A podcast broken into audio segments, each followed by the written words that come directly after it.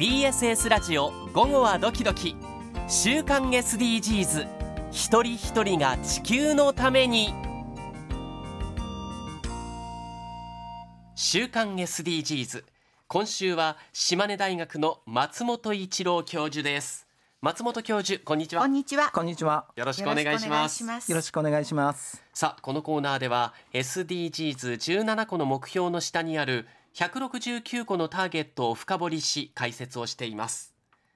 前回の出演ではゴール7のターゲットの一つであるターゲット7.3についてのお話でしたそうでした。前回はエネルギー効率を上げていこうというお話でしたよね。ええ発電技術や省エネ技術などを向上させて消費者である私たちは節電や節水に努めることが大切なんだよっていうお話でした。はいそうでしたねでは松本教授今日はどんなお話になりますか？はい。えっ、と本日の深掘り169ですが、ゴール8についてのターゲットの一つを解説します。はいはい。はい。ここで恒例のミニクエスチョン。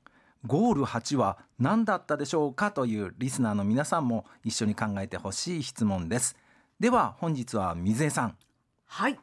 えー、ゴール8は、あの小豆色のアイコンで、右肩上がりのグラフがデザインされてましたよね。そうですね。だからゴール8は働きがいも経済成長もですね。素晴らしいです、その通りです。あの労働はまさに経済を回しますのでそこに働きがいを見出すっていうことはとても重要なことになりますよね。はい。はい。では松本教授今回のターゲットはどんなターゲットですか？はい。本日はゴール8のターゲットの一つターゲット8.3のお話です。はい、はい。でここで本日のメインクエスチョンです。ターゲット8.3を考える上で大切なのがその前にあるターゲット8.1と8.2になりますが、ええ。そこでは何の解決を目指したでしょうかということで、今度は太田さんから言ってみましょう。はい、はい、えーゴール8が働きがいも経済成長もででこれまでそのゴール8について考えた時にその働き方ですよね。はいはい。えーいろんな働き方がある中で、業界としては特にその医療とかはい。介護とか、はい。あと技術的な仕事も含めて、はい。人手のかかる仕事に対してちょっと進めていかなきゃいけないと。でその中で、まあ、あ一番分かりやすいのは労働時間がはい人手がかかるから長くなりがちなので、労働時間を短くするとはい、いうことによって、えーそれがまた経済成長につながっていったらいいなとそうなんですいうお。話でしたよね。はい、かなり深いところまで今140点を超えてきてますね。ええはい、じゃあこれを受けて水江さん、同じことを思ってたんですよ。重なりました。同じことを覚えてたんですよ。覚えてたは、はいだからそうやって働く内容を変えていくと、た例えばね離職する人も少ないだろうし、その職種にとどまってくれてそれがすなわち経済成長につながっていくっていうところですよね。そうです。はい160点まで来ました。そう長時間労働うがん離職につながるっていうのも聞きますもんね。聞きます。うんで、えっと残りのところを少し言うと、はいそのことによって暮らしが豊かになる。ああの私たちの私生活も豊かになってきますよねうん。そういうことを目指しているということでした。そうだ豊かさってことを私たち忘れてそうましでしたたね。ね。働き方ばっかりでしたね。はいそうでしたね。では松本教授解説お願いできますか？はい、解説します。えっとターゲット8.1では一人一人の暮らしを豊かにすること。そして8.2では多様な働き方と新しい技術で高い経済成長を達成するということで時短のことなんかも出てきました。はい。そしてそれらを受けて本日のターゲット8.3ではですね、ええーまあ労働を確保し一人一人の暮らしを豊かにする延長上にあるんですえが、はい。えー、と次のように解説しています。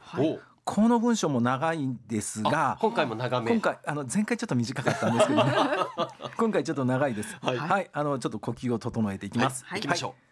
生産活動や適切な雇用創出企業この企業っていうのはあの、えー、と会社を起こすような企業のことですね。はい。企業で創造性およびイノベーションを支援する開発重視型の政策を促進するとともに金融サービスへのアクセス改善などを通じて中小零細企業の設立や成長を奨励すると示しています。ちょっと長いですね。いろんなことがターゲットの一つ一つには盛り込まれているので、はい、要約します。お願いします。はい。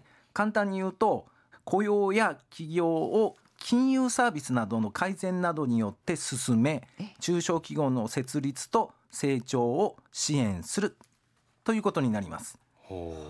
なのでポイントはまあ銀行だとか、あと中小企業を支えるということになります。はい、でそれらのまあキーワードになるのがインフォーマル雇用という労働形態なんですね。インフォーマル雇用？そう。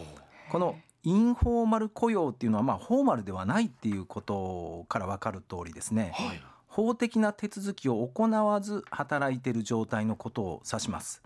うん、なので、まあ、日本でいうとあの靴磨きとか今は靴磨きでもねちゃんと雇用形態があるんですけれども、はい、なのでインフォーマル雇用っていうのは店舗を持たず、はい、路上で商売を行ったり、はい、再生可能な資源ゴミを集めてそれを売ったりして生計を立てている人のことを指します。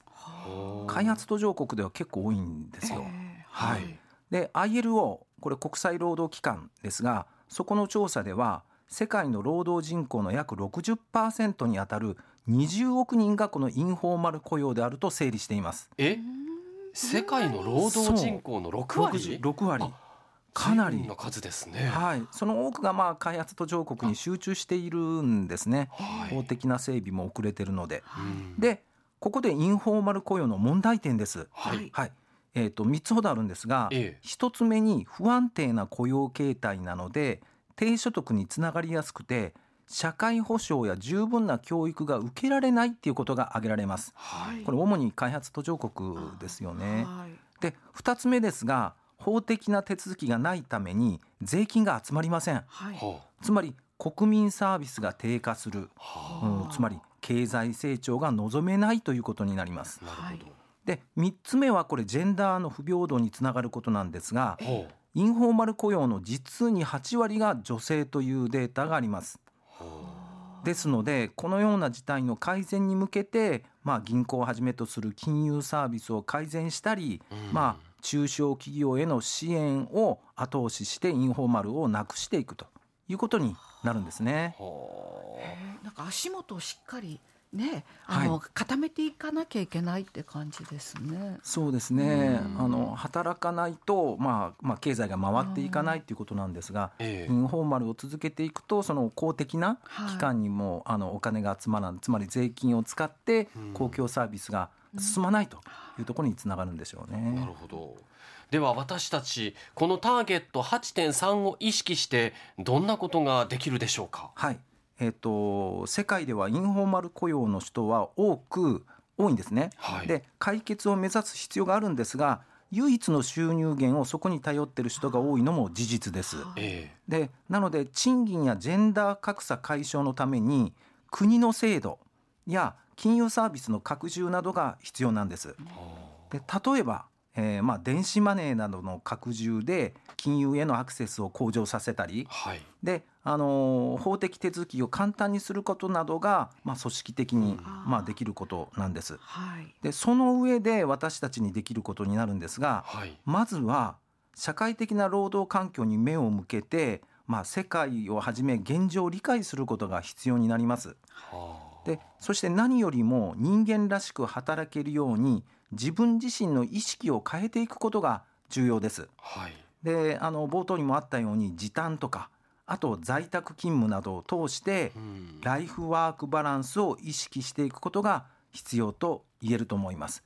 まあ、実際日本にいるとなかなか気づきにくい点はあるんですけれども、はいね、このインフォーマル雇用という言葉も私初めて聞きましたし、はい。はい、えー、実際その世界の労働人口の6割に当たるということを考えるとまずはその現状をしっかりと理解するっていうところ、うんはい、そして日本において私たち普段働きながらもいろんな働き方の形態って変わってきてるし、そうですね、選択肢も広がってきてはいますよね。うんはい、で自分でその仕事も選びながらプライベートも充実させて、うん、一人一人が豊かに暮らしていけたらいいですね。はい、はい今日はターゲット8.3雇用と企業促進のため金融サービスと中小企業を支援するというターゲットでした。島根大学松本一郎教授でした。松本教授ありがとうございました。ありがとうございました。ありがとうございました今週の週刊 SDGs でした